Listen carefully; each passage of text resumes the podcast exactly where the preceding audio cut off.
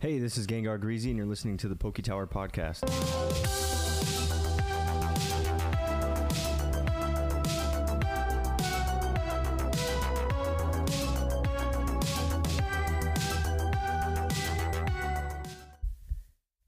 Welcome to episode 119 of the Poke Tower Podcast. I'm your host, Gengar Greasy. If you're new here, this is a collectible and trading cards podcast. We talk about everything collectibles and trading cards. Um, if you like the video, please like the video later on tonight. Uh, if I give you any information that you find uh, useful or enjoy, um, and welcome to our returning listeners. Thank you guys for always checking out the podcast, giving us a listen. We got a lot to talk about today. Um, a couple segments we didn't cover last week. We're going to be covering today. Uh, so episode 119 going to be packed like always. Lots of information. Um, I'll try and keep it short and sweet and also give you the best uh, info I can. okay, before we start, uh, we do have the Poke Tower Discord box break on Friday, Friday, January 27th at 7:30 Central. That's going to be live streamed uh, on YouTube. If you haven't got your packs yet, head to the poketower.com, get your packs. The links are right here uh, get your packs and uh, enter our giveaways, all that good stuff. We're we're opening a ton of stuff. Um, all four TCGs are being busted open: Yu-Gi-Oh, Pokemon, Dragon Ball, Digimon. Um, we're also opening some vintage uh, Street Sharks. We're giving away a comic book. We're giving away a PSA 8 Digi Battle slab. So lots of stuff. Um, get your packs, and uh, that's it on that. Okay, uh, we got some new stuff in the TCG Battle Royale today, so I'm excited to talk about that. And without further ado, here we go.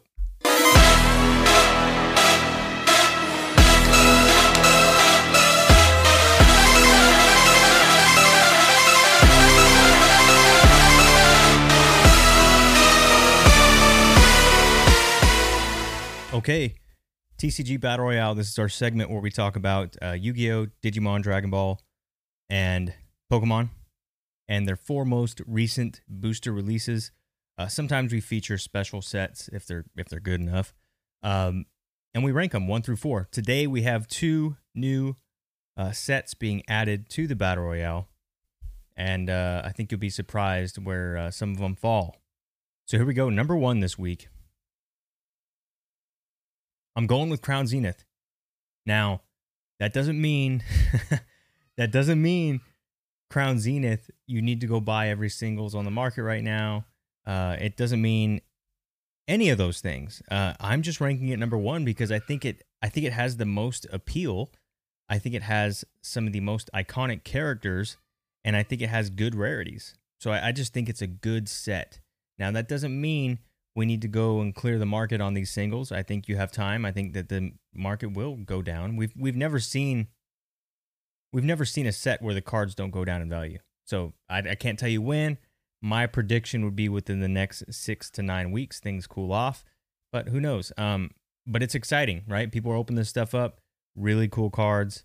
Uh, you can get a case of the ETBs for 510 bucks. So that's 10 of them. You're talking $51 in ETB.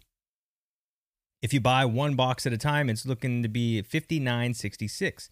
So one ETB is going to cost you about 60 bucks right now if you buy it on the internet. Obviously, if you can find them in the stores, you're going to get them retail, which might be just 50. So pick your poison there. Um, you know, you you can get you can get a case for 510, which is, you know, not bad, 51 bucks a box, but when you factor in shipping and all that stuff, you're probably paying a $600 bill for for 10 boxes, so maybe maybe 60 bucks a box. Um you know, these are just normal release day style prices. Uh, this just dropped on Friday, last Friday, so uh nothing there's no move here, right? It's just we're just sitting here and observing and I think this is a, a red hot, you know, set right now. The top 4 cards in the set come out to 50321. And this was kind of interesting. Uh, this is something new that we haven't seen. We're going to talk about it later for Crown Zenith, uh, later on in the podcast. But 22 cards in the set uh, break the $15 price point. So pretty loaded. Um, and yeah, we'll we'll talk about that more in the future. I'm putting it at number one just because, again, overall eye appeal, the hype behind this stuff. A lot of people are excited for this. it may be the best sword and shield set we get. However, you know, a lot of us thought Hidden Fates was the best Sun and Moon set we got, and it was. And then things just got printed and printed and printed, and now it's kind of lost its flair. Now, don't get me wrong, there's still cards that do really well in that set, but not what it used to be. And that's kind of what this reminds me of. I remember there was a time, there was a time when you could buy, you know, Hidden Fates packs for like $6, and it was like 25% of the cards that you pull in the set were worth more than the pack. So people were just ripping the crap out of these things. So it just made sense. Um, and right now, it might make sense, you know, hey, if you can get these things retail, rip away, have fun, right? Um, I don't think the sealed market's going to be too great in the future. It's just everyone's probably has the same idea. Oh, I'm going to keep it sealed. Just wait for three months, you know. So everyone's thinking the same thing. And usually, what happens is, is the second that supply starts getting thin and people start bumping prices up, there's an influx of supply, and they all undercut each other, and it just goes right back to where it was. So, uh, just a great set. That's it. Great set. It's going to take number one. I don't see anyone else beating it uh, currently with what they got. Number two, Fighter's Ambition. Now, Fighter's Ambition saw some red this week. Case prices went up to 1075 Box prices dropped to 99.99, which was it was like 106 last week, something like that. It was just over 100 last week. Top four cards in the set, 586.99. Interesting thing about Fighter's Ambition is it actually had one of its secret rares go up like $70 in value, and it wasn't the Gohan. So the Gohan actually came down just a little bit. We'll talk about that later. Um, but again, you got two secret rares. One just went up 70 bucks in value. The Gohan kind of came down, but other than that, you know, this thing's hanging on by a thread. I would have liked to have seen those Gohan inserts that they put in the this the I think they're called SGRs. I think that's what they are. Um, I would have liked to have seen those carry a little more value and be more sought after. We're just not seeing it, you know. And uh, I think Gohan fans will will decide the fate of this set. Um, but right now, not a lot carrying it. You know, we can only hope that the anime will come out and they will give us the background on this Beast Gohan, and we'll see him more, and then that makes this card that much more iconic. Besides just having a movie appearance. All right, number three. You're not going to believe this. I'm going with Digimon. I'm going with Digimon Draconic Roar because this set, over the past two weeks, including this week, keeps seeing green in, increases in its price, right? So case prices are up this week to 694.99. They were they were less last week, but remember 3 weeks ago we saw this steady climb like oh, okay, here's, you know, 670, here's 680, here's 690, here's 694. It just keeps trickling its way up. Now very quietly, it's not like, you know, knocking your socks off, you know, oh wow, I made 15 bucks on my case, you know, I don't know. But uh it's coming up. That's regardless. It's coming up, and uh, it, it's it's nice to see that it has it. The case price went up. Box prices are up to sixty eight dollars. That's pretty impressive for Digimon. Um, you know, the last couple sets we've seen in the low sixties. You know, high fifties normally after it's been out this long, like Draconic Roar has. But this one came up just a tad. Who knows? You know, like I said, there could be a an influx of supply within the next week or two, and this could drop back down to fifty seven bucks. We we don't know. But um, it's impressive. It's an impressive showing, and to be honest, you know, it, I would I would want to open this at this point, considering the price, uh, versus number four. And you're not going to believe this. It's it's going to be Yu-Gi-Oh! Amazing Defenders, which is a brand new set, brand new set, just dropped Friday. Um, now, obviously, if you're a Yu-Gi-Oh diehard, you say, "No, I'll open up Yu-Gi-Oh. I don't care about these other sets." That's that's that's specific. But like when you collect all four, I'm saying I would actually buy Digimon before you, this specific set of Yu-Gi-Oh right now. So you know, um, you can get a box of Amazing Defenders for fifty two eighty five right now, which is like wholesale. That's that's literally what it is. Uh, you get the top four cards in the set at two thirty seven ninety three, and there are nineteen cards in the set that break the fifteen dollar price point. However, 15 of them are collector rares. So one and one and two, one and three boxes, you might pull a collector rare. The best collector rare I think is sitting around 70 bucks right now. So it's not like, you know, when I looked at the set, I looked through Um, if you're not building a deck, if you're not playing, you're not going to connect too much to this. And when there's no, you know, like we talked about with Digimon, Digimon's a really nice hybrid of I can play the game, I can also collect these really cool cards. Yu Gi Oh! does it every here and there. This specific set really feels just like if you're playing the game, you'll like it. If you're not playing the game, you're not going to know what you're looking at. And there's just nothing for collectors, especially people like me. You know, I, I like the legacy stuff. You know, give me give me a reprint of something. Give me something, and uh, you know, a legacy reprint. Um, and I'm in. But there was really nothing for me to look at. Um, and even though it's all green, you know, I just don't see it being more desirable than these other sets on the board today. So, um, yeah, Draconic Roar is moving up to number three, and that is your battle royale this week. We got Crown Zenith, uh, Pokemon number one, Fighter's Ambition number two, Draconic Roar number three, Yu Gi Oh! Amazing Defenders at number four. And uh, you know, Crown Zenith is going to be going to be hard hard to beat. Now, I'm really excited for Dimensional Phase BT11 Digimon. I think they're they're giving you some serious reasons to buy. They're even marketing that in their you know on their website like hey, this is why you want to buy this set. um that's pretty cool. You know, you don't see that often and I think uh, was very I was impressed when we checked that out last week on episode 118.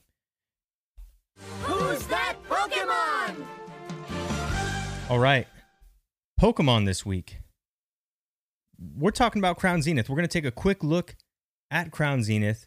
Um, you just skim through the set on on TCG Player, and uh, we're going to see what we got. Um, the set looks crazy impressive. I would like to open some. Um, you're hearing a lot of stuff that the pull rates are amazing, and then you hear stuff that they're not. So, it, typical release day type stuff. He said, she said, it's just all this different junk. It's like, well, let's just take a look at the set. And I think there's some really cool cards in here. So that's what we're going to do today. We're going to go ahead and dive in to the set on TCG Player. Oh, let's go back. There we go. So I just I just uh, organized this by market high to low. Uh, and surprisingly, the Giratina V Star Secret is uh, the number one card. Let's get a closer look at this thing. I don't even know what. Okay. Oh, I see. So you got your Giratina here. That's um origin form, kind of floating through. That's a nice card. And uh, I'm surprised. I'm actually surprised that a gold card is is the front runner for this set. Now that might change in the next few weeks. I I don't really know. We'll, we'll see. I'll have my picks here once we get through. But uh, again, another gold here with Arceus. You got an Arceus V Star Secret gold card. Now I don't know if that's because we're being told that's the best card or if that's what the market's decided is. H- hard to tell when something's brand new. But um, don't get me wrong. I think these cards are great but I'm not a fan of how small the character is on it. You see how small Arceus is there, and then you look at Giratina. I mean, he is Giratina is literally ten percent of this card. The rest is just fluff. I don't know how I feel about that.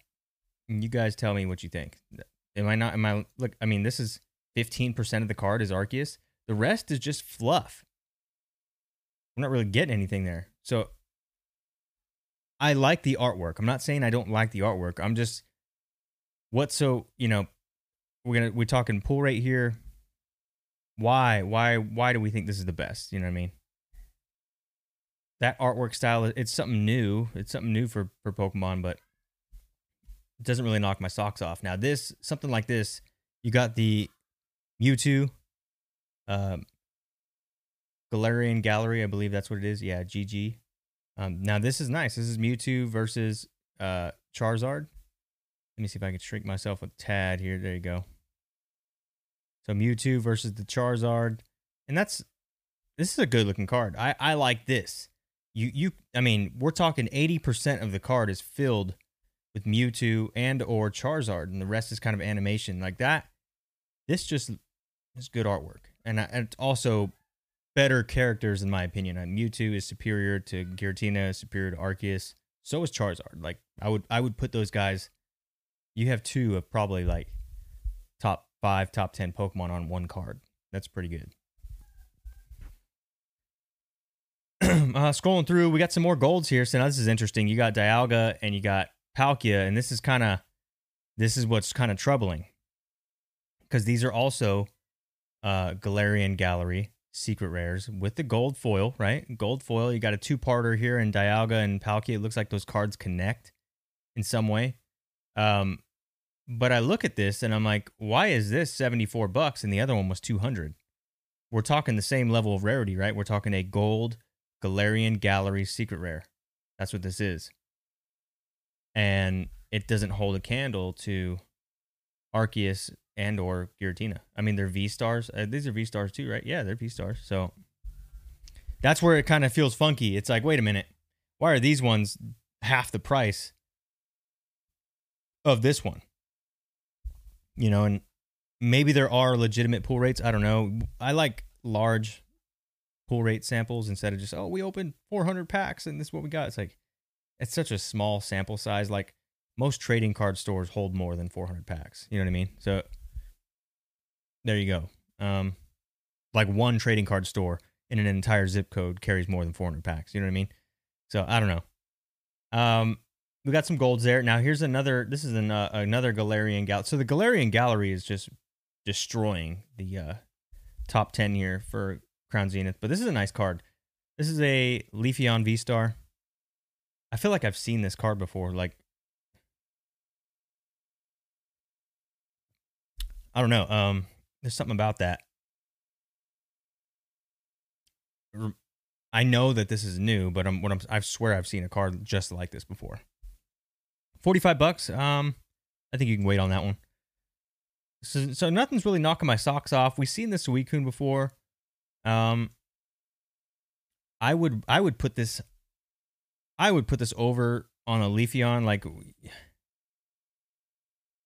you know, we're talking a forty dollar card. Like, what makes what makes the Leafeon more rare than this Suicune? Do we actually know? Does anyone actually know the pull rates? Is it is it known that Leafeon is pulled less than Suicune? And that's that's the type of stuff. Those are the questions I like to ask.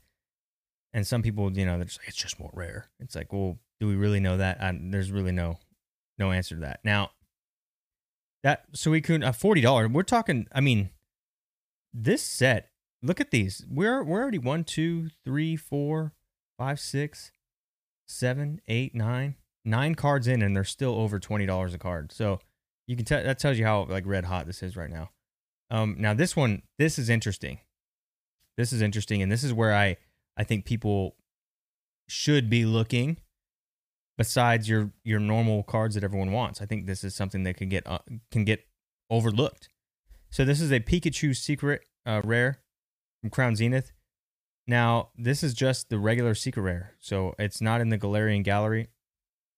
And it, you know, Pikachu obviously is a great card.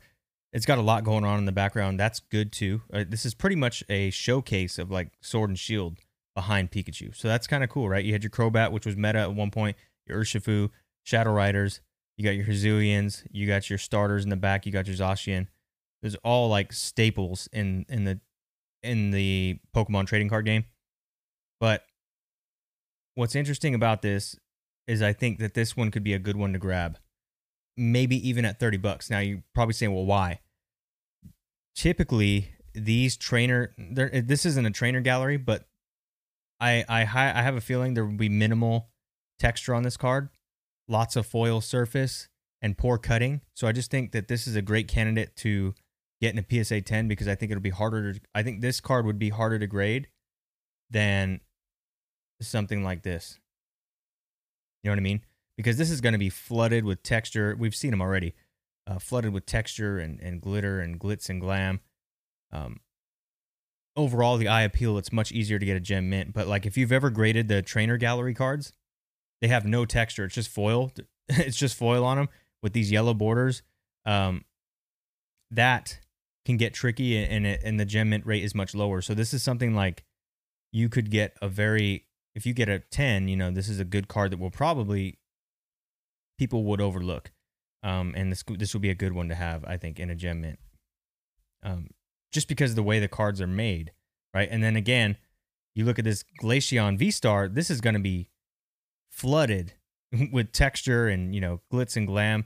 much easier gem mint rate, I think, to grade. They just it's not it's the whatever Pokemon does to make those trainer gallery cards because they're like super smooth. There's no texture on them. They just, you know, from what I've seen, you guys seen it. Like when we do the box breaks and we get a trainer gallery, I'm like, what is wrong with this card? You know, there's like lines going through it, edges are jacked up.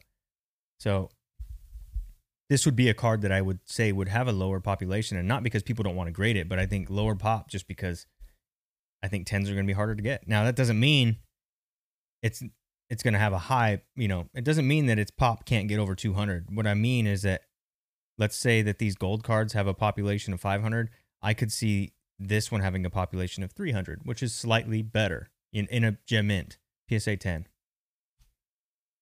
Uh, coming through here, this is a Hisuian Zora arc. Now, this is pretty fancy. Uh, that is out of control. I mean, that's a cool card. I would I wouldn't mind pulling that. That's Galarian Gallery. That's 32 bucks. If you guys haven't seen this set yet, hopefully this is kind of cool to check out. Um, if you're listening on Apple, I highly suggest you hop over to Spotify and or YouTube. Get the visual on these cards. They're really cool. Um, Elesa Sparkle, that's a trainer card. I mean, that don't belong to be there. This one will probably tank in the months coming. Entei, a lot of people hype this one up. Look where it's at. You know, again, look at look at the Raikou. A lot of people hype that up. Look where it's at. It's it's middle of the line. No, don't get me wrong. A thirty dollar card is that's expensive in the modern game, but uh, it's not what people said it was going to be. And again, I still think this this would have a higher gem mint rate than the the trainer gallery style cards. Uh, we covered this Cynthia's ambition on the podcast a while back. They loaded it with females, as you can see.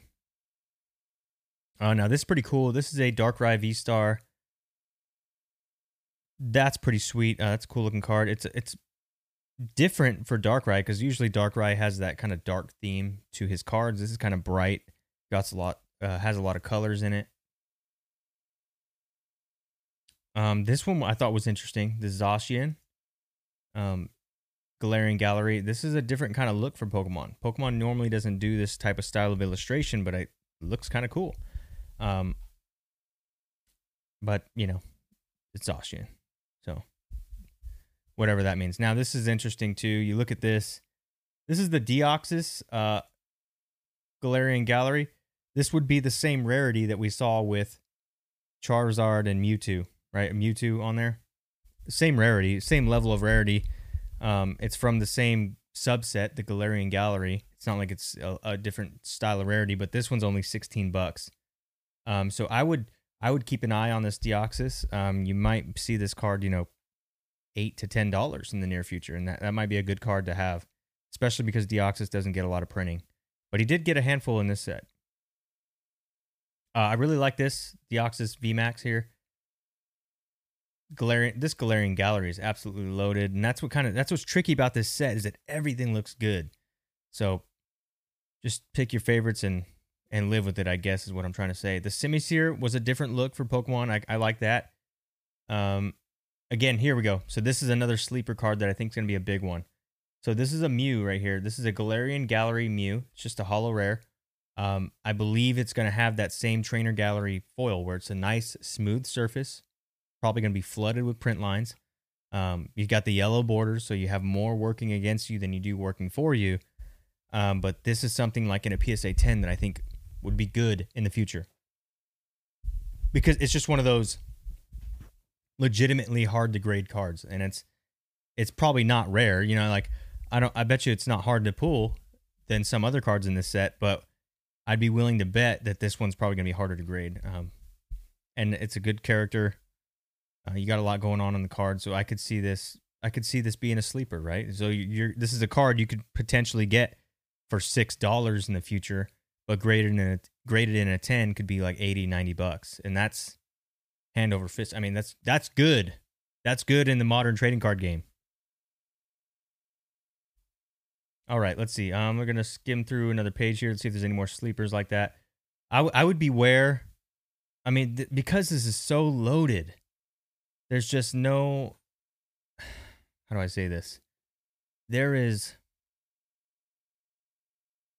literally okay, so besides character selection, right? So obviously, you know, Giratina would be more popular than a Regigigas or a Zeraora. I mean, that's debatable, but most people would rank it like that, right? Mewtwo more popular than Regigigas, Zeraora, Zamazenta.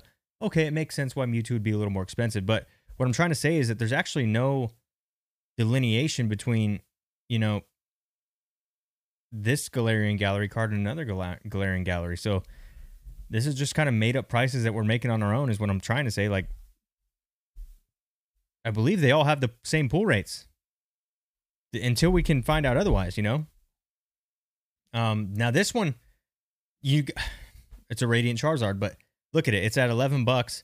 Um, this could be, this could be something in a 10, right? Now we know how hard these are to get in a 10, but again, this is one of those cards I think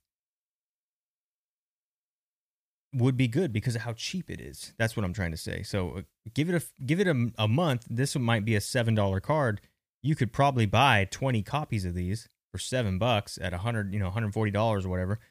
Grade them all, and you start grading some tens. You might pay off that whole lot with one PSA 10. That's that's where my mind goes with with these types of cards. And you know, we've seen a few Radiant Zards. They're kind of abusing it. I get it. Shiny Charizard, same stuff. I totally understand that, but I think all these other full art cards are going to be easier to grade. So, who are going to be the outliers? Cards that are hard to grade, even if they're not the best, right? They're not the best characters. It's just kind of how it's going to stand out. That's how you separate yourself. Uh, this is another big one Crown Zenith Pikachu right here. So, this is a, just a Galarian Gallery Pikachu. I think that's going to be a big hit.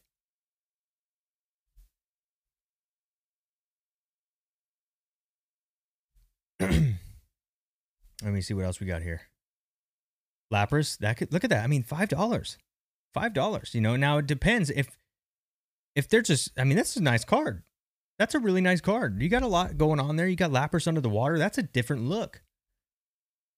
Um, I think that's solid. I think stuff like this in a PSA 10 is going to be much harder to come by than a PSA 10 of this full art right here. Like, I think this is much easier to grade. So it may, you know, and they got good selection. You got Lapras, you got Pikachu, you got Mew, you have Pikachu in a secret rare. Like those are that's solid. Miltank, you know, same artwork here, um, same style, four dollars. And that look at that. Look at this Deoxys right here, three dollars for that card. Can you grade one in a ten? I don't know, but I just think that that's the easy answer. Because to be honest, I'll be honest with you, these Galarian galleries with the yellow borders are kind of looking cooler in some. like, look at this. Look at this Rotom V Star. You look at the Rotom V Star, and then you look at this Miltank. Which one looks cooler in terms of like eye appeal? The Miltank does. You know, and I bet people would say that the V Star is actually more rare. So, just interesting. Interesting.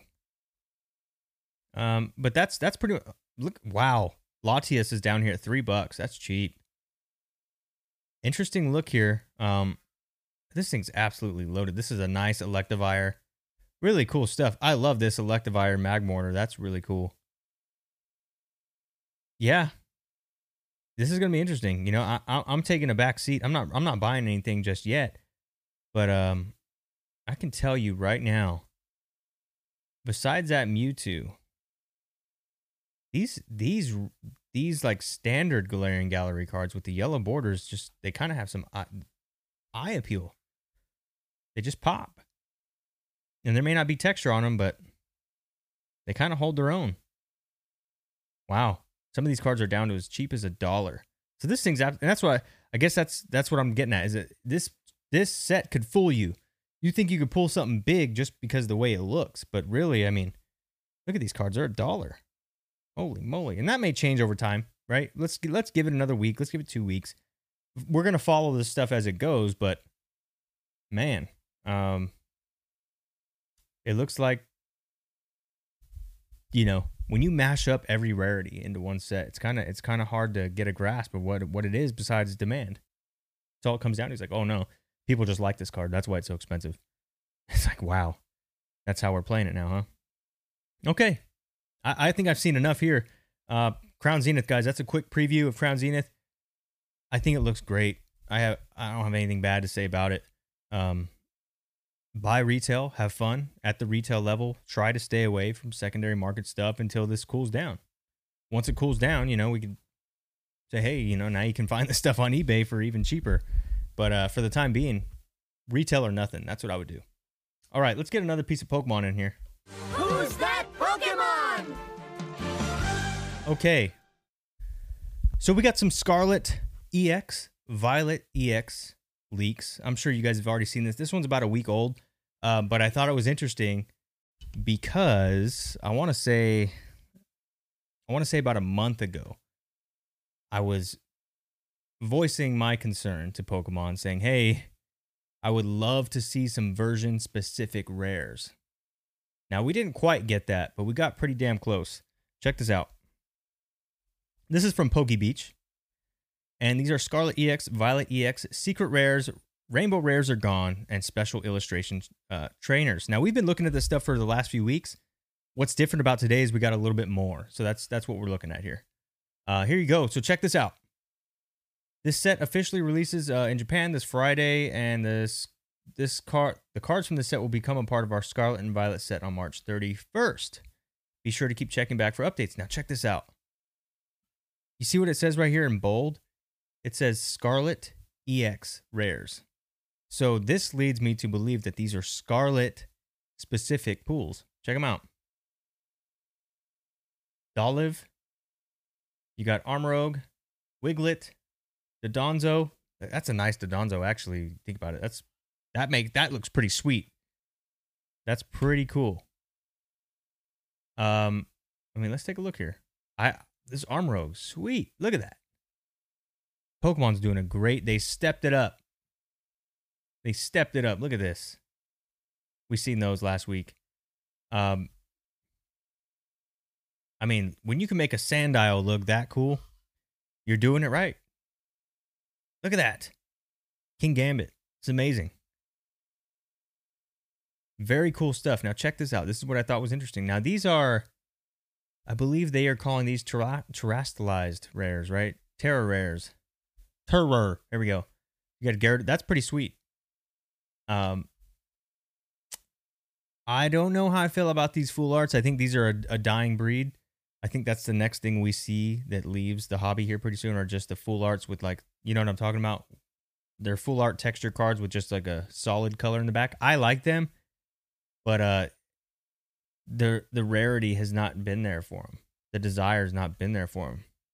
I think that looks great. I think the card pops, right? Um, but check this out. So these are Scarlet EX secret rares. Pretty cool. We scroll down here. That's really cool.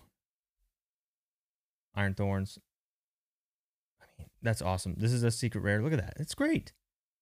Great looking cards. I have no complaints, right? You got gold Koraidon. That's really cool. But check this out. Right here, it says Violet EX secret rare. So how what they better do this in America. That's all I can tell you. They better do this in North America, um, in the, in the English release. You got a different set of secret rares, so that would be really cool to pull different cards from different packs based on the version. That would be great. Um, Toad's cool. That's awesome. That looks just like the game. When he when you scare him, he takes off like that. Pretty funny. Um, I will tell you that I think that oh wow, Violet's getting the Houndstone. That's good. Oh, we're getting the uh Pawmot. That's good. What else we got in here? Oh wow, look at that Arcanine. Arcanine. Very nice. Oh, excuse me. Miraidon, Illustrator Rare. That's cool.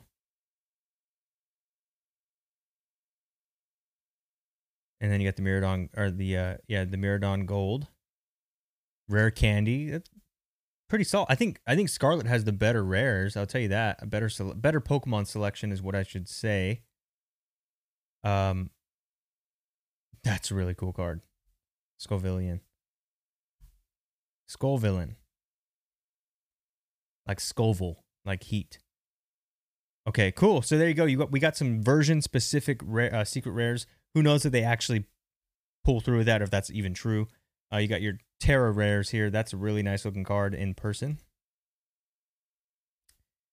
You got um, the here's a full art. This is what I'm talking about. Like gone are the days of these. They already got rid of the rainbows. Um, and hey, be on the lookout for your rainbow rares going up in value. That might be a thing where people say hey, they don't make them anymore. They're more rare now. Be ready for that. Um, just kind of passively watch, I guess. Um, but I think this is next to go. Is just the standard full arts. I think those are going to be the next thing. Um, so the rainbow rares are being replaced with illustration rares, is what we saw earlier. I think that's an upgrade. No, no biggie there. Special illustration rares will feature a rainbow glitter effect over the cards like the old rainbow rares. So they have a glitter. You can see that spackle down there. see that spackle? Doesn't really zoom in. Okay. There's like a rainbow spackle over the card. That's that's cool. Special illustrations, okay, same stuff.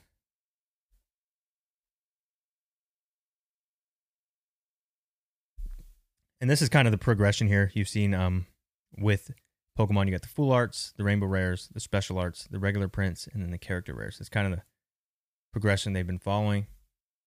Um, and I think I think Pokemon figured out they saw they kind of saw how character rares did with Cosmic Eclipse, and they're like, all right, let's let's do that again because remember it kind of went away for a minute, and then they brought it back. So good on them. Um, there you go. That's a Scarlet Violet EX preview.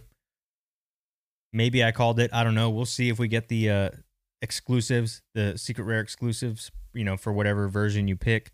That's pretty cool. All right. What is what are we talking about next? Ooh, ooh, ooh, ooh, ooh, ooh. Okay. Next up, we got some Digimon. Here we go.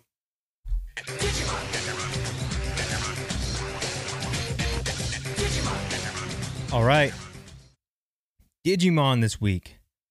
We're not going to be taking a look at an article. We're going to be talking about some interesting stats, some numbers. Um, so this was something I would I've just been thinking about, and I had to go look at the PSA pop reports to kind of get an idea. And, and this isn't the end all say all. Um, this is just kind of my opinion. Uh, so when you talk about Digibattle, most people will remember Series 1, Series 2, uh, and they will remember Taco Bell, stuff like that. Um, when you talk about Digimon in general, they always talk about Season 1, Season 2. It's always Season 1, season, right? You got your Agumon, Greymon, Garurumon, you know, you have those fans. And then you have your Veemon, Wormmon, that whole line, they're fans, right? Um, but everyone seems to be. Hold on one sec. Everyone seems to be season one, season two oriented. Um, and when you talk, not maybe you guys have had this experience, but normally, you know, I have a lot of people ask me about Digimon, and they're always just getting back in and they're not sure what to buy. They kind of remember, and most times, literally more more often than not, they always remember the animated series cards on the left hand side here. And then every once in a while, you'll get someone who says they remember Digibattle, but they're like, they don't look like that. And the ones they're referring to would be Series 1 and Season 2, uh, Series 2. They're like, I remember those ones. That's the one I had. So, not a lot of Series 3 through 5. So, I wanted to look up the PSA pops on these cards because it's like, you know, I guess what I wanted to do was show you that the animated series cards is still a viable collection to have. There it's still a solid collection to have and it may like it literally has the potential to to be if Digimons ever get a shot, if Digimon cards ever get a shot of exploding and and, and being a part of the collector hobby at a higher level, it may be the animated series card series cards and it may not be Digibattle. That's just the truth. Um so Digibattle, you know, we've been able to grade Digibattle at PSA now for just over a year. Um I think it was like December of 2021, right? Now it's January 2023, so about a, about 13 14 months, something like that. Um, whereas the animated series, you know, that was gradable before before I even started buying Digimon cards. And why do I look up the pops? The reason why I looked up the total pops is because that's kind of a sign on whether or not there's interest there. Um, so the animated series, when you combine series one and series two, there's a total of basically 1,800 cards that have been graded. 1,800 cards across the, across the board um, that have been graded, and that's that's kind of a lot. It's not a lot in the modern era, but like more than I thought, right? Like, would you have thought that there are 1,800 slabs of upper deck Digimon out there? Like, who has them? You don't you don't really see them on eBay. Uh, there's very few sellers on eBay that are that are trying to move this stuff, but someone has this stuff and it's sitting around somewhere. Um, and then you look at DigiBattle, it's been around for 14 months, 13, 14 months, and we got 473 cards uh, graded from series one to five. Now, granted, there are some cards from series six being graded, so you could probably you could push this up to 500. Um, so you got 1800 versus 500. One's been gradable for for several years. One's been gradable for just over a year. So at this rate, it looks like Digi Battle could pass up um, the animated series cards, but it's kind of hard to tell, like because I have I have at least I have at least a hundred Digi Battle slabs, at least. So twenty percent of that is just me. You know, and I would be willing to bet that 20% of it is probably the rest of us in the Discord. So you have 40% of those slabs are from our guys. Whereas animated series, you know, I think I have two slabs of animated series. Um, I'm gonna grade more, but I don't I don't have any on me. Uh, so it's just when I think about animated series, you know, people like, you know, what what would you buy if you could get back in? Now, my recommendation would be Digibattle, just because I think I think scarcity plays a role. But the problem is, is everyone remembers animated series. Everyone does. They're like, oh, I had those. I remember those cards. I used to have them in my binder. You know, nobody had any of this stuff in their binders. Um, the Digibattle. And I think if you're thinking it's too late to get to Digimon, you know, I don't think so. I think it's I think it's still hopefully these numbers right here show you it's stupid early. I mean, there are Pokemon cards, individual Pokemon cards with higher pops than all of Digibattle combined. Even for animated series. Look at that, 1800 cards. I bet you there are 1800 PSA 10 Charizards of of any generation. Just happens, right? Um so I think you're still incredibly early, and I also think that there's this shows this proves that there is interest in the animated series cards. And if if you feel like you can't afford Digibattle because people have made it too expensive, animated series is still a great option to pick. And I also think that it could, it has the potential to surpass Digibattle simply because more people are familiar with those cards. So if it has a if it has a chance in hell of going anywhere, I would be willing to bet that more people probably remember the the animated series cards. If you if you got a room of 100 people from the 90s and you're like, "Hey, which card do you like?" They might pick those because these the animated series cards are literally scenes from the show. And everyone remembers season 1 and 2. So that's where I see like some serious potential. I also think you shouldn't give up on the animated series. I think um, we'll have to check in on this in another year or so, but uh, you know, Digibattle's still my favorite. Why? Because I like stuff that's rare and I like stuff that's hard to get, and I like to try and get it in the best condition possible. That's all there is to it, right? Um, and I really, I really wanted these cards as a kid, and I couldn't have them. So that's my motivation. That doesn't mean everyone else is going to feel that way. Uh, so, yeah, Upper Deck animated series. I would not sleep on that, and I think there's interest there because the population show it. All right, Moving on, Digimon. Uh, moving on to Dragon Ball. Here we go.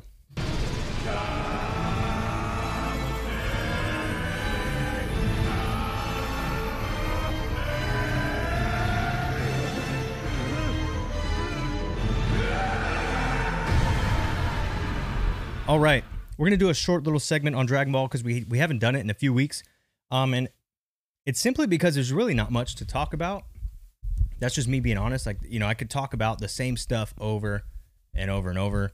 I try not to do that. Um, so I've been I've been picking and choosing when we when we should show a certain segment. I thought this was appropriate because Fighter's Ambition is pretty much the oldest set in our battle royale now. Um, the prices have gone down just a little bit, and uh, I I like this article, so that's what we're gonna do. We're gonna go ahead and get into the next article of the day. This comes from Bleeding Cool. If I could figure it out, wow. Here we go. This is a value watch for Fighter's Ambition. Um, we're not going to talk about this blurb here. He talks too much. Okay. Here are the top valued cards of Dragon Ball Super card game Fighter's Ambition with market values observed on TCG Player as of this writing. Now, this came out Monday, January 23rd. Holy cow.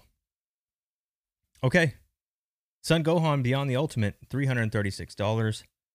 Evil Saiyan Malice Made Flesh. Now, that's the one that took a big jump. Took a huge jump. It's at 160. Cell Max, Deliverer of Despair, 107. Here we go. These are the SGRs. You got Son Gohan Power Reclaimed, $39. Son Gohan Latent Power Unleashed, $30. Like that's pretty solid cards, right?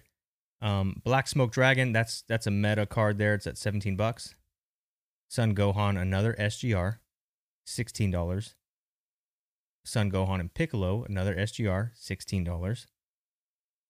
Son Goku and Vegeta, Immortal Rivalry, $15. And then you have Super Saiyan Goku and Vegeta and Trunks, triple combination, $14. So, Son Gohan being the ultimate SCR is still a valuable secret rare at over $300. So, Beyond the Ultimate is still a great card. This is not an article to say that it's gone down in value and it's it's time to tank. And it has nothing to do with that.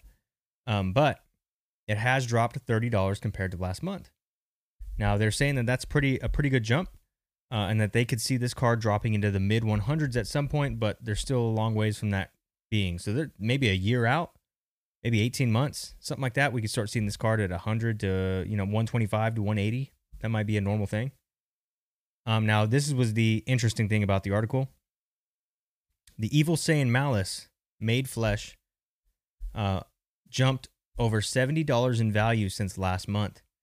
This is because it was revealed that in the next set, Power Absorbed features a ton of evil Saiyan cards, making this secret rare more attractive to players than previously. So people are buying this on speculation that the next set will be loaded with villains, evil Saiyan cards that will help them probably get ahead in the game.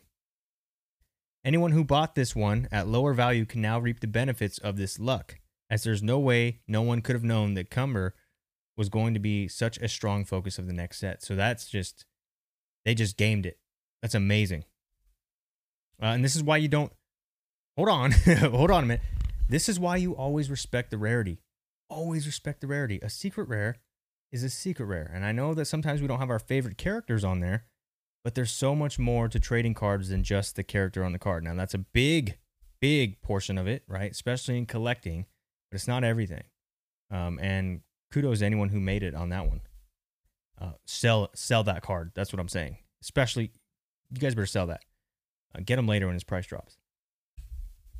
Um, the Son Gohan rares are sticking high in value and increasing in some cases with Son Gohan Latent Power Unleashed doubling in value since last month. So the SGRs are coming up. They're just not coming up or maybe debuting at the prices I thought they were, but that's good that they're coming up. I'm, I'm glad to see that. And I mean, that's what we need. That's what I talked about in the Battle Royale. Like, hey, you got your secret rare Gohan. You need those SGRs to be something, right? We just said it today. The SGRs need to be something special for this to kind of keep its flair. If it's doing that, like this article says, I think you guys got it. Uh, very cool. Okay, um, that was it for Dragon Ball. Short, sweet, to the point. Here we go. Let's get into some Marvel this week. All right, Excelsior. Excelsior is our new segment on Marvel trading cards. And uh did I just I totally did. Okay, hold on. I totally just closed out the wrong thing here. Okay we started a new segment on that's totally threw me off. We started a new segment on Marvel trading cards Uh, we've co- we've covered the oldest sets. We've covered some of the most valuable cards. Today, we're going to talk talking about the coolest, most collectible Skybox Marvel cards. Now, why is this cool? The reason this might be significant to you is because if you had X Men, Marvel, any sort of superhero cards uh, when you were growing up from the 90s, it's likely they were Skybox, right? It's a Skybox or Fleer. That's that's probably where you fell because this brand was like the leader in the 90s of these superhero trading cards. So these might bring back a lot of nostalgia for you if you don't know where to start. And maybe, you know, like we talked about the 1966 Donruss Marvel. Maybe that's too rich for your blood. Can't do it. Go to something that you actually used to collect. That's always that's always the question we ask when we're, you know, in the Discord. It's like, hey, I don't know where to start, you know, and when the first question we ask is like, well, what do you like to collect? What did you collect when you were a kid? Go there first. Get those things, cover that. You'll probably start to develop your own taste and what you're looking for once you cover those grounds. Okay, here we go. So we can't clarify this enough. When the age of Marvel comic superheroes began in the 1960s, everything changed. Characters like the members of Fantastic Four, Spider Man, and X Men and on felt more grounded in reality than their comic book peers. Okay, we're going to skip that. we're skipping it all. Here we go. Okay. Since the early 60s, there have been numerous lines of Marvel inspired trading cards that have showcased the sillier side of these heroes 1976 Marvel superhero stickers, etc. As fun as these memorable sets were, they can't begin to hold a candle to the work that Skybox was doing in the 1990s, so a lot of us probably remember these cards. Bursting onto the scene in 1992, the company's various licensed Marvel cards sh- uh, sets showcased a mix of well-known and rising characters from Marvel. They did that they did so that they did so by directly tapping into the zeitgeist I don't know how to say that word. While pushing the limits of trading technology is a bit of magic that even Doctor Strange would be. That was really wordy. Let's just get that out there. Okay. Anyways. Bottom line, there's an unquenchable desire to collect anything and every Marvel related, and Skybox entered the marketplace exactly the right time. Okay. Printed on heavy duty cardstock, these cards felt substantial in the hands of eager collectors. Chase cards like Hollow Foil and Dyna etching variants further made Skybox lines feel like must haves. So they became a form of de facto status symbols for collectors. Okay. So the glory days for Skybox were 1992 to 1996. So I was one to five years old during this time. Uh, Skybox was the best loved name in the non sport trading card game. Their legacy can still be seen on cards today. Okay. Here we go. Unsurprisingly, Skybox collecting is experiencing something of a resurgence thanks to the one two punch of the 1990s nostalgia and the enduring success of Marvel Cinematic Universe. So, again, Marvel being as popular as it is today, us being 20, 30, 40 years old, remembering Marvel when we were kids, you combine that, pff, there you go. All right. So here we go. This is a list here. We got the 1992 Marvel Masterpieces unopened box. So this would be the first set of uh, Marvel Masterpieces by Skybox. It came out in 92. You can find it for 300 to $700. This might be something you want to try and find on eBay. The joys and perils of modern trading card collecting can be directly traced back to 1992 masterpieces, with stunning paintings from Joe Jusko on the front and detailed information about significant Marvel moments and characters on the back. Okay. This is a 100 card set. Nice. I'm going to try not to read everything. I don't want to bore you guys too much. Let's move on.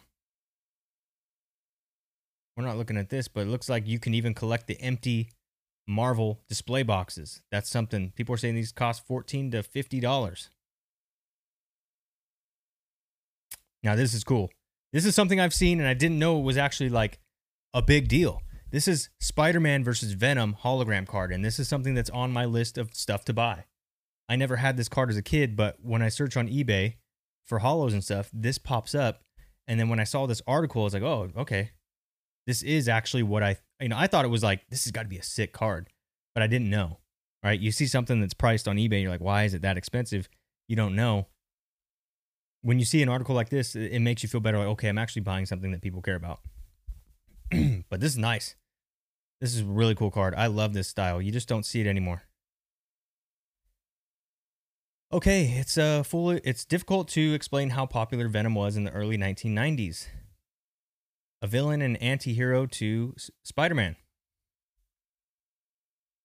Consequently, Spider-Man and Venom became Comicdom's most compelling, forgive us, symbiotic relationship with the snazzy hologram card from Skybox 1993, Marvel Universe Series 4. Wow. So Marvel Universe Series 4. I'm going to get that card. Ooh, this is clean. Check this out. So we got a uh, Wolverine hologram card. 30 to $45. Again, I'm huge Wolverine. Wolverine, Venom, Iron Man. You give me those. That's all I need.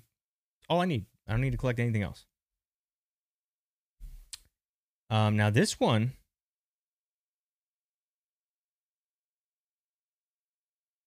What's going on? Oh wow. Thanks to the technology used to create the card, one that we don't fully understand but absolutely appreciate, it appears as Wolverine has just clawed his way through a steel wall. When the light hits the card in just the right way, it appears as if adamantium laced icon is reaching towards you. Incredibly cool effect, that is priceless in terms of wow value. This thing is super. I'm having a very hard time reading this. Okay, anyways. To be clear, all the cards included in Skybox's second series of X Men cards are memorable. So this is the uh, second series of X Men for Skybox. X Men Series 2. That's a nice card. I'm all for it. Let's see here. What's this next one? We got Spider Man 1992 Marvel Masterpieces promo card. That's a nice card. I, I feel like I've seen that before. I'm just going to keep going through. That's 10 to 40 bucks. Wolverine versus Sabretooth. Now, I'm always a fan of Wolverine versus Sabretooth cards. I think they're awesome. This one's not particularly my favorite. I have a favorite, um, but this is a 3D foil, I guess. Wow. 40 to $120. Pretty crazy stuff. You got uh, Spider Man versus Green Goblin, Fantastic Four versus Galactus, but they're saying that uh, the most iconic would be this one right here Wolverine versus Sabretooth. X Men Series 2 complete base set, 40 to $60. Those are nice looking cards, though. I like that. I like the red borders. I think that's pretty clean. Okay, we're going to keep rolling. 1993 Marvel Masterpieces Carnage card, 1 to $5. So that's pretty inexpensive. That's also really nice. I mean, remember how we said we talked about artwork taking up a card? This is like 85, 90% of the card being covered with Carnage. Oh, wow. What is this? Silver Surfer versus Thanos. It's a one to five dollar card. It's an etch foil card. That looks really nice. And this is this just goes to show like texture wasn't a groundbreaking thing. Like this has been around for a minute. Um, and it's funny that we see modern collectors like, oh, look at that texture. It's like, man, that's been around. Um, just funny to see. Okay, so that's the list there. That's really cool. I, I can tell you right now, I'm gonna be looking at this Wolverine and the Spider-Man versus Venom hologram. Um, I've also been focusing heavy on the 1966 Donruss. That's where my focus is for Marvel. It's going to take some time to get through the the growing pains of learning this stuff, um, but that's where I want to go. So obviously, that's kind of why I wanted to share it with you guys. If you're not going to go with the oldest set of all time, which may be the most iconic, you got to go with what we grew up with. And this is a great. This comes from Den of Geek, um, and this is all the best Skybox, you know, stuff that you would have seen in the '90s. It's a great list, um, and I think it's a great place to start. And then once you get down that rabbit hole, you go do your own thing. All right, moving on to sports cards. Here we go. I know you guys like that. Uh, that sa- that sample there. I know Chris made a big, big deal out of that sample, but um, that's all we had. You know, there, there's a couple Madden ones I really wanted to use, but trademark stuff, you know, all that good stuff. It's just not not gonna work. Okay, this one's kind of a this is a two part one. It's kind of big, not not really, but I think it's important. Um, and today for sports cards, we're gonna be talking about hobby versus retail. I bring this up not to force you to do one thing or the other. It's just so that, you know, running a podcast and running a Discord, I want to make sure that I give you all the information you have to make whatever decisions you want. And at the end of the day, you know, whatever you spend your money on is whatever you spend your money on.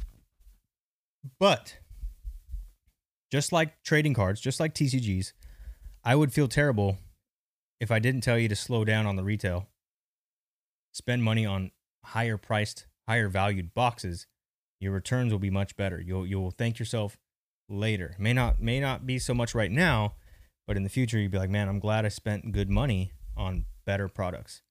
Um, now, I know that when we started the sports card segment, I told you guys, you know, whatever you can find, if you're just starting out, go out and rip whatever you can get. I I still think that's a great option. I think if you have the means, if you have the money to do that, you should totally do it.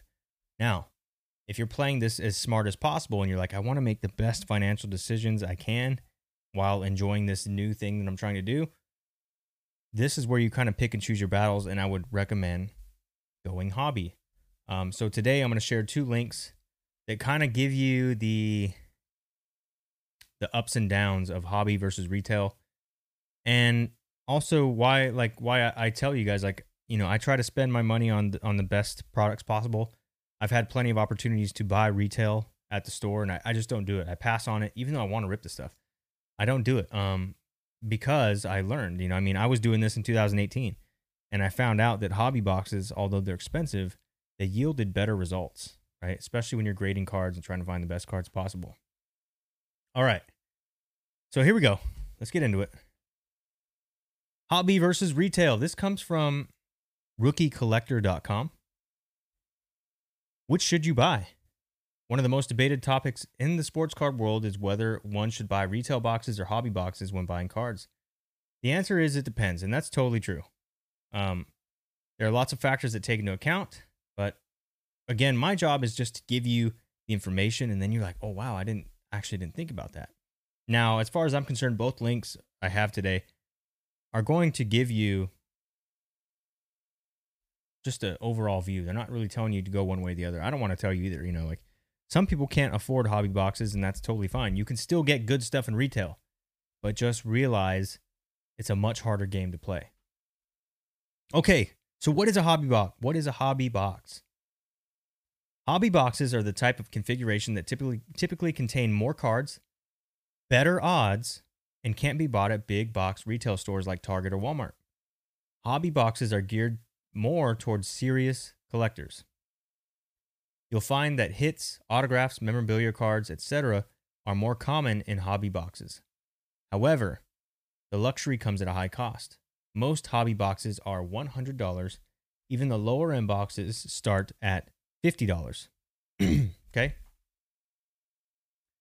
Why buy hobby boxes? These are three very simple reasons. Guaranteed autographs and relics are in the box, better odds for hits, and it supports your local card store because they, they're the ones that get the hobby boxes. Now, there are many reasons to buy hobby boxes. Almost all the hobby products out there today typically guarantee at least one autograph or relic. There's also more, way more inserts, parallels, and numbered cards in hobby box configurations as well. So something to think about, guys even if you get skunked on a hobby box, you're probably going to feel like you actually got your money's worth. Much more than retail. Hobby boxes are only sold through hobby shops. Okay, we got that. Blah, blah, blah. All right. Now let's get on to the next part. What are retail boxes? You've seen these before. Retail boxes or retail products are anything that you would find at your local Walmart, Target, blaster boxes, hanger boxes, loose packs, you name it. Okay, you guys have seen this stuff before. Why buy retail? Here are the reasons cheaper prices, wider availability. It's very true. You guys have been sharing your pictures in the Discord. Stores are loaded with retail right now. However, there's also a reason for that. No one's buying it. The main draw for retail products is that it can be bought for much cheaper prices than hobby boxes. Hobby products typically start around $100 where the average price of retail is only around 20 bucks for a blaster box.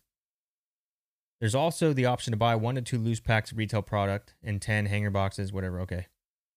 You can still pull amazing cards from retail. That's something I don't want you to get in your head. You can still pull amazing stuff from retail. I have.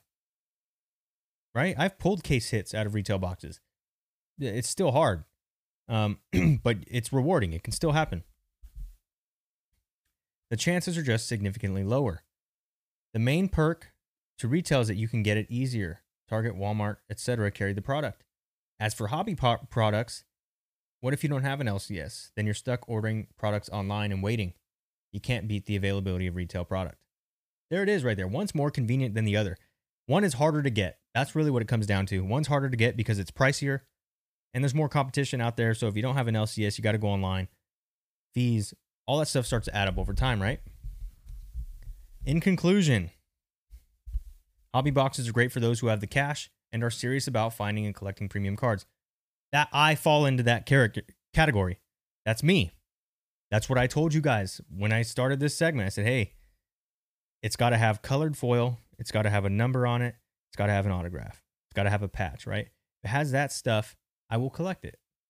Because again, in 2018, all the stuff that you guys are experiencing right now, buying all your boxes at Target and Walmart, I already experienced that.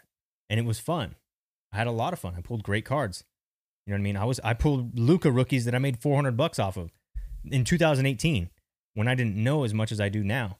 So I had my day. Um but now I know that this is a much safer more serious route.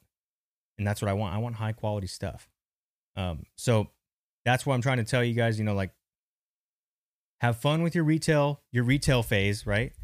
But don't make the same mistakes I did where I can look back and be like, man, in 2018, if I spent five to six thousand dollars on these trading cards instead of five to six thousand dollars on retail products, I'd probably be in a better place, right? Like I probably have more, probably have bigger collection.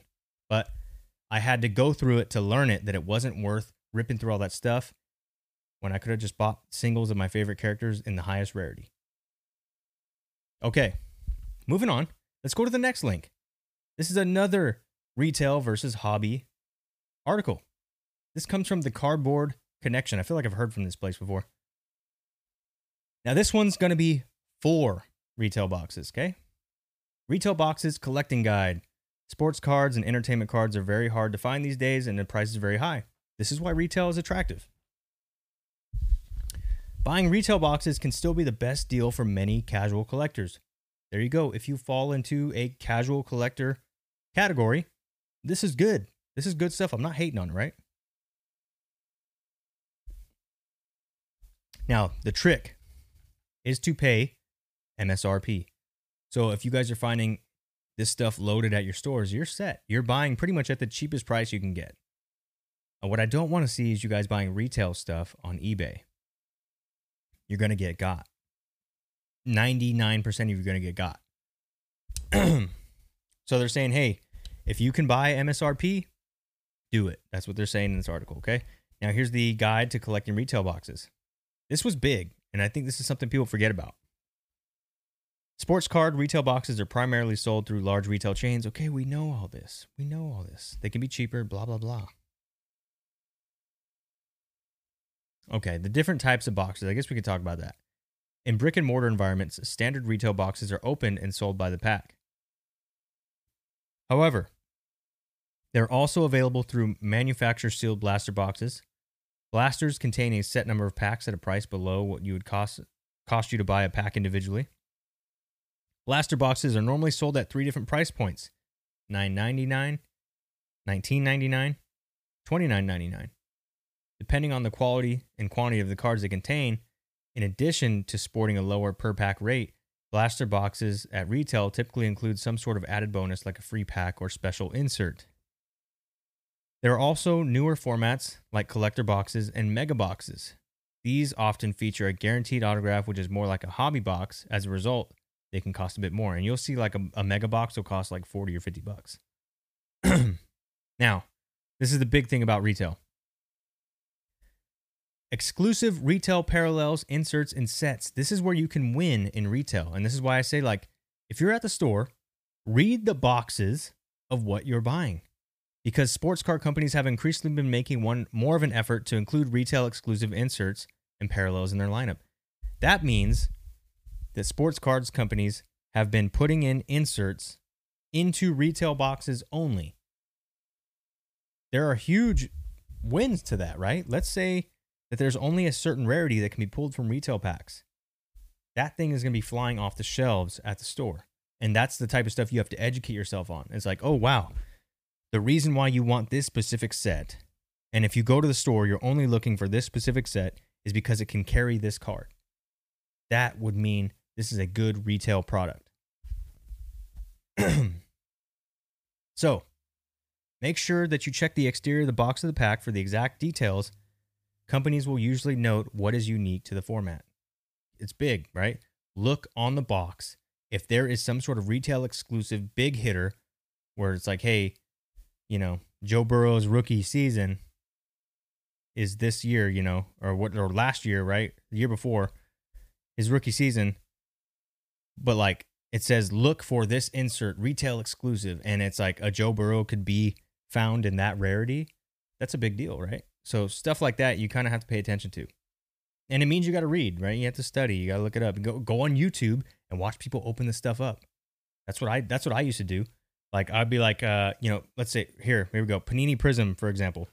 I'll go on YouTube, Panini Prism Retail Box 2022, and I'll watch people open it, and I'm like, ooh, this looks good. I'm gonna go get some. I never just buy stuff on a whim, and I don't want you guys to impulse buy stuff. Now, the other thing that you got to wor- worry about is, you know, just like Pokemon and stuff, people can weigh packs. They can totally search packs. Um, people who are good can totally do that. So be careful of those fat packs and you know stuff that you find at the store um, that can be searched easily. All right, last part here. Why buy retail boxes? Despite this risk, retail boxes can be a great choice, especially for young collectors, hobby newcomers, and budget minded collectors. A lot of us fall in this category. They have much lower price tags than their hobby brethren, yet they are still a fun and exciting way to enjoy collecting sports cards. Player collectors appreciate the inexpensive selection of base cards found in retail boxes. Likewise, set collectors are drawn to retail boxes that they allow them to add to their latest projects without paying an extra charge inherent from buying hobby boxes. Retail boxes are easier to find in a collecting world with far fewer card shops around. There you guys go. So, the big takeaway from this, from what I took away from this, is know what you're buying. There are there are very good retail products and there are very bad retail products, right? When you buy hobby, you're kind of mitigating that. You're buying a quality product. You're going to get something. It might be the worst player, but you're going to get a high rarity of something. Um, whereas retail, you got to do your research, and there's good retail stuff, right? There is good retail. The the Donruss, uh, I believe it was 2020 Donruss when they inserted those downtown cards, case hits that's all the reason to go buy those boxes and try and get that card. You know what I mean? So make smarter decisions. Um, I'm glad that you guys are buying sports cards. I just don't want anyone to get burned out super quick because retail whooped their butt and you don't get a shot at actually trying hobby. You might really like hobby. All right. Enough on that. I've been talking for an hour and 15 minutes please, please, someone like the video. Give me a review. Help me out. Five stars.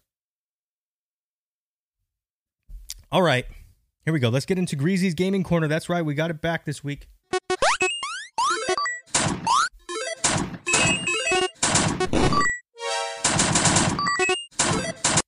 Okay. Greasy's Gaming Corner. I forgot to edit the slide here. You can see that. It says Smash Bros. variants. We're not talking about Smash Bros. variants we're actually going to be talking about the rarest Nintendo 64 games around. Now, we've talked about the most popular N64 games, but today we're going to talk about a list that talks about the rarest. Here we go. This comes from gamer uh, gamerant.com. 20 rarest N64 games. Here we go. I'm going to go through this real quickly. I'm about to lose my voice. We got 1080 snowboarding not for resale edition. Okay, that's the that's the kicker there, not for resale. I was never a fan of these snowboarding games. I had friends that had them. I didn't care for them. So pass, pass for me. F1 Racing Championship. This is 200 bucks. Um again, pass. I'm not a huge fan of racing games, especially the F F series stuff. Just never cared for it. Number 18. WWF No Mercy. Uh I've never been a fan of WWE, WWF. Um I think I want to say 96, 97, 98. I had a small interest in wrestling. I remember I used to watch uh, Sting. Sting was my favorite wrestler. But uh, I only watched it a few times and um yeah, it just really wasn't a, I just I guess it just wasn't available to me. I just, you know, didn't watch it much. Uh, but this is a $400 game. Crazy. A regular cartridge can cost you 350 to 500. What? Oh wow. The cartridge must be a USA 1 version. Okay. So you need a USA 1 version cart. Wow. Check your collections. I'd love to see if you guys have that. Turok Rage Wars, the gray cartridge, 400 bucks. Look at those graphics. Gosh dang it. Keeps doing it. There we go. Turok Rage Wars. Look at the graphics. Oh man, $400. Uh, a gray copy of this game will run you about $400 on eBay. That's if you can even find someone selling it. A pretty rare thing. And this is, I think, when when you talk about grading cartridges, I think version specific, not for resale specific ones, are the best ones to do. Easy, hands down. Right? Like there's a story to it. I don't know why this stupid game rant keeps sending up this virus thing. It's ridiculous. My computer better not break. WCW Assault Gray cartridge, 300 bucks. Wow. This game sold 200,000 units. Oh my gosh. Now these graphics look pretty good compared to the Turok. Oh wow. Again, I'm not a huge wrestling guy. Sorry guys. Pokemon Snap not for resale. That's number 15. I would have thought that would be closer to the top 10, but hey, it's a $300 cartridge. Um I've I've seen this copy before and I'm sure you guys have too.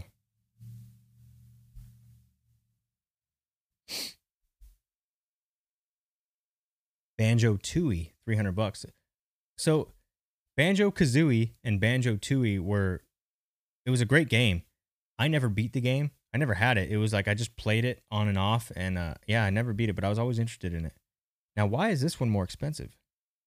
Both the original game and its sequel were released near the end of N64's lifespan, so they weren't as popular as other titles. Oh, that makes sense. Okay, that makes sense. Those who find Banjo Tooie or its predecessor will likely pay around $300 or more online. Wow. They don't make games like this anymore. It's great. Like, look, I mean, look at this. We got a bear, we have a, a roadrunner, and a witch. So creative, you know what I mean? Just imagination was different back then. Turok 2. This is a not for resale copy. Uh, 350 bucks. There's only been one sale in the last few years. Holy cow. Diddy Kong Racing. Now, I remember this. Now, for some reason, this game was fun. I don't know. And I'm not a huge racing game guy, but maybe because it was Diddy Kong, Donkey Kong, um, maybe that's why. It had a cartoon aspect to it, I guess. Uh, 300 to $500. Wow. Oh my gosh. Crazy. Yoshi's Story. Never been a fan of this game. This is 300 to five hundred dollars. Now this is the international version that costs that much. This specific cartridge has popped up on eBay a few times in recent years and sold between 300 and 500 depending on the bidding and the quality of the cartridge. Okay. Worms Armageddon. Top 10 game. I didn't know that. Um I'm not a not a huge fan. 400 to 600 dollars though. Wow. Okay. Harvest Moon. Now this was a big game, but again, I it wasn't really a part of my my childhood at all. 400 to 600 bucks for this game. So these games, all these games are right around 300 to 600 is what I'm seeing. Um, Bomberman 64, the second attack. This is number eight on the list. four hundred to seven hundred dollars. What? I'm not a Bomberman person. I had Bomberman on like Game Boy Advance. I didn't enjoy it. Um, you guys let me know if I'm crazy, but yeah, I, these aren't titles that I'm really tied to. Stunt Racer 64. What the freak? This is a 200 to 700 dollar game. It was overshadowed by Mario 64, released exclusively through Blockbuster. Oh, so that's one of those games that's just kind of rare because couldn't find the damn thing. Wow.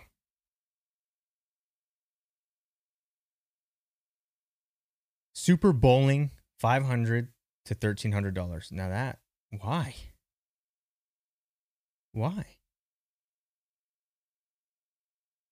A niche aspect of bowling video games. Oh my gosh.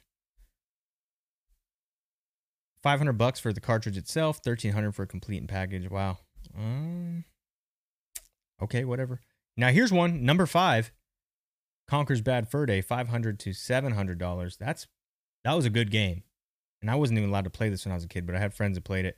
I go to their house we play this game. Um, this is a great game. I, I think it does definitely deserves top five. If if I'm gonna go buy another graded video game, like this is definitely high on the list. Um, yeah, and it does go. It still goes for 500 to 700. That's pretty normal for like a sealed copy.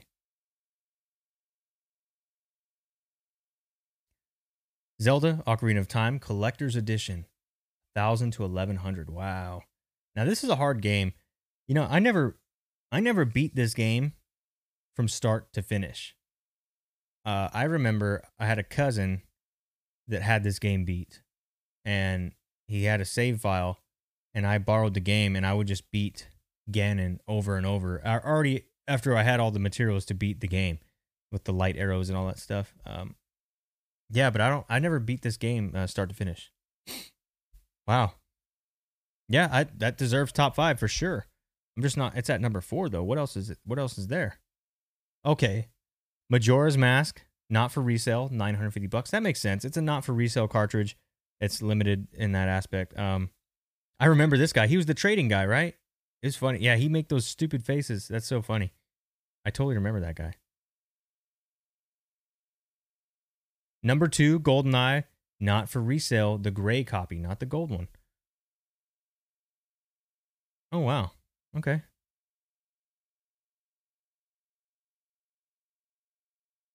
What's a gray cart? While a regular cartridge of this game won't cost more than 30, the not for resale gray cartridge is a different story. They don't make this one in gray, do they? I think it's just it's a not for resale stamp. That's what it is. Okay. Number one. Whoa, what in the world? Clay Fighters, Clay Fighter Sculptor's Cut, fourteen thousand five hundred dollars. Jeez. This was released as a blockbuster rental exclusive, meaning it couldn't even be purchased. As such, most people argue that this is one of the rarest N64 games in existence. That's pretty cool. So you had to steal this from Blockbuster. This game is always on eBay, ironically enough. Okay, if you want a copy, you're going to have to cough up some major dough. The cartridge alone will cost 500 bucks, but still I I think just buying a cartridge is where it's at when you consider how rare this is. If this is truly a game that was only via rental at Blockbuster, you can you can uh, get away with buying a cartridge. Complete editions 2500 to 3000. One copy sold for 14k, that's probably sealed. Amazing. Wow. Clay Fighter, I don't remember playing this game. I remember seeing it. I remember this artwork. Um I don't remember seeing it. There you guys go. That's our top 20 list of the rarest N64 games, and that's a hell of a list. Um, there's a couple questionable ones on there, but again, like I only I only had a few games when I was a kid, you know, so I just didn't play a lot of different games. Uh, Pokemon Stadium, Pokemon Snap, um, Gauntlet Legends, Smash Brothers, Zelda, uh, Majora's Mask, Ocarina of Time, Star Fox 64. Uh, I didn't even have Mario Odyssey. I just I would borrow it and play it from other people. Um, I would also play Bad Fur Day from other people. So yeah, low play selection as a kid, but okay. I mean, let me you guys let me know if you like that top twenty. Uh, what what games uh, draw your attention, if not um, any? So I'm gonna close that out because that stupid ad keeps popping up. Okay, that's it for Dra- uh, Greasy's Gaming Corner. We're moving into our last segment of the night. Here we go. Gengar's grabs.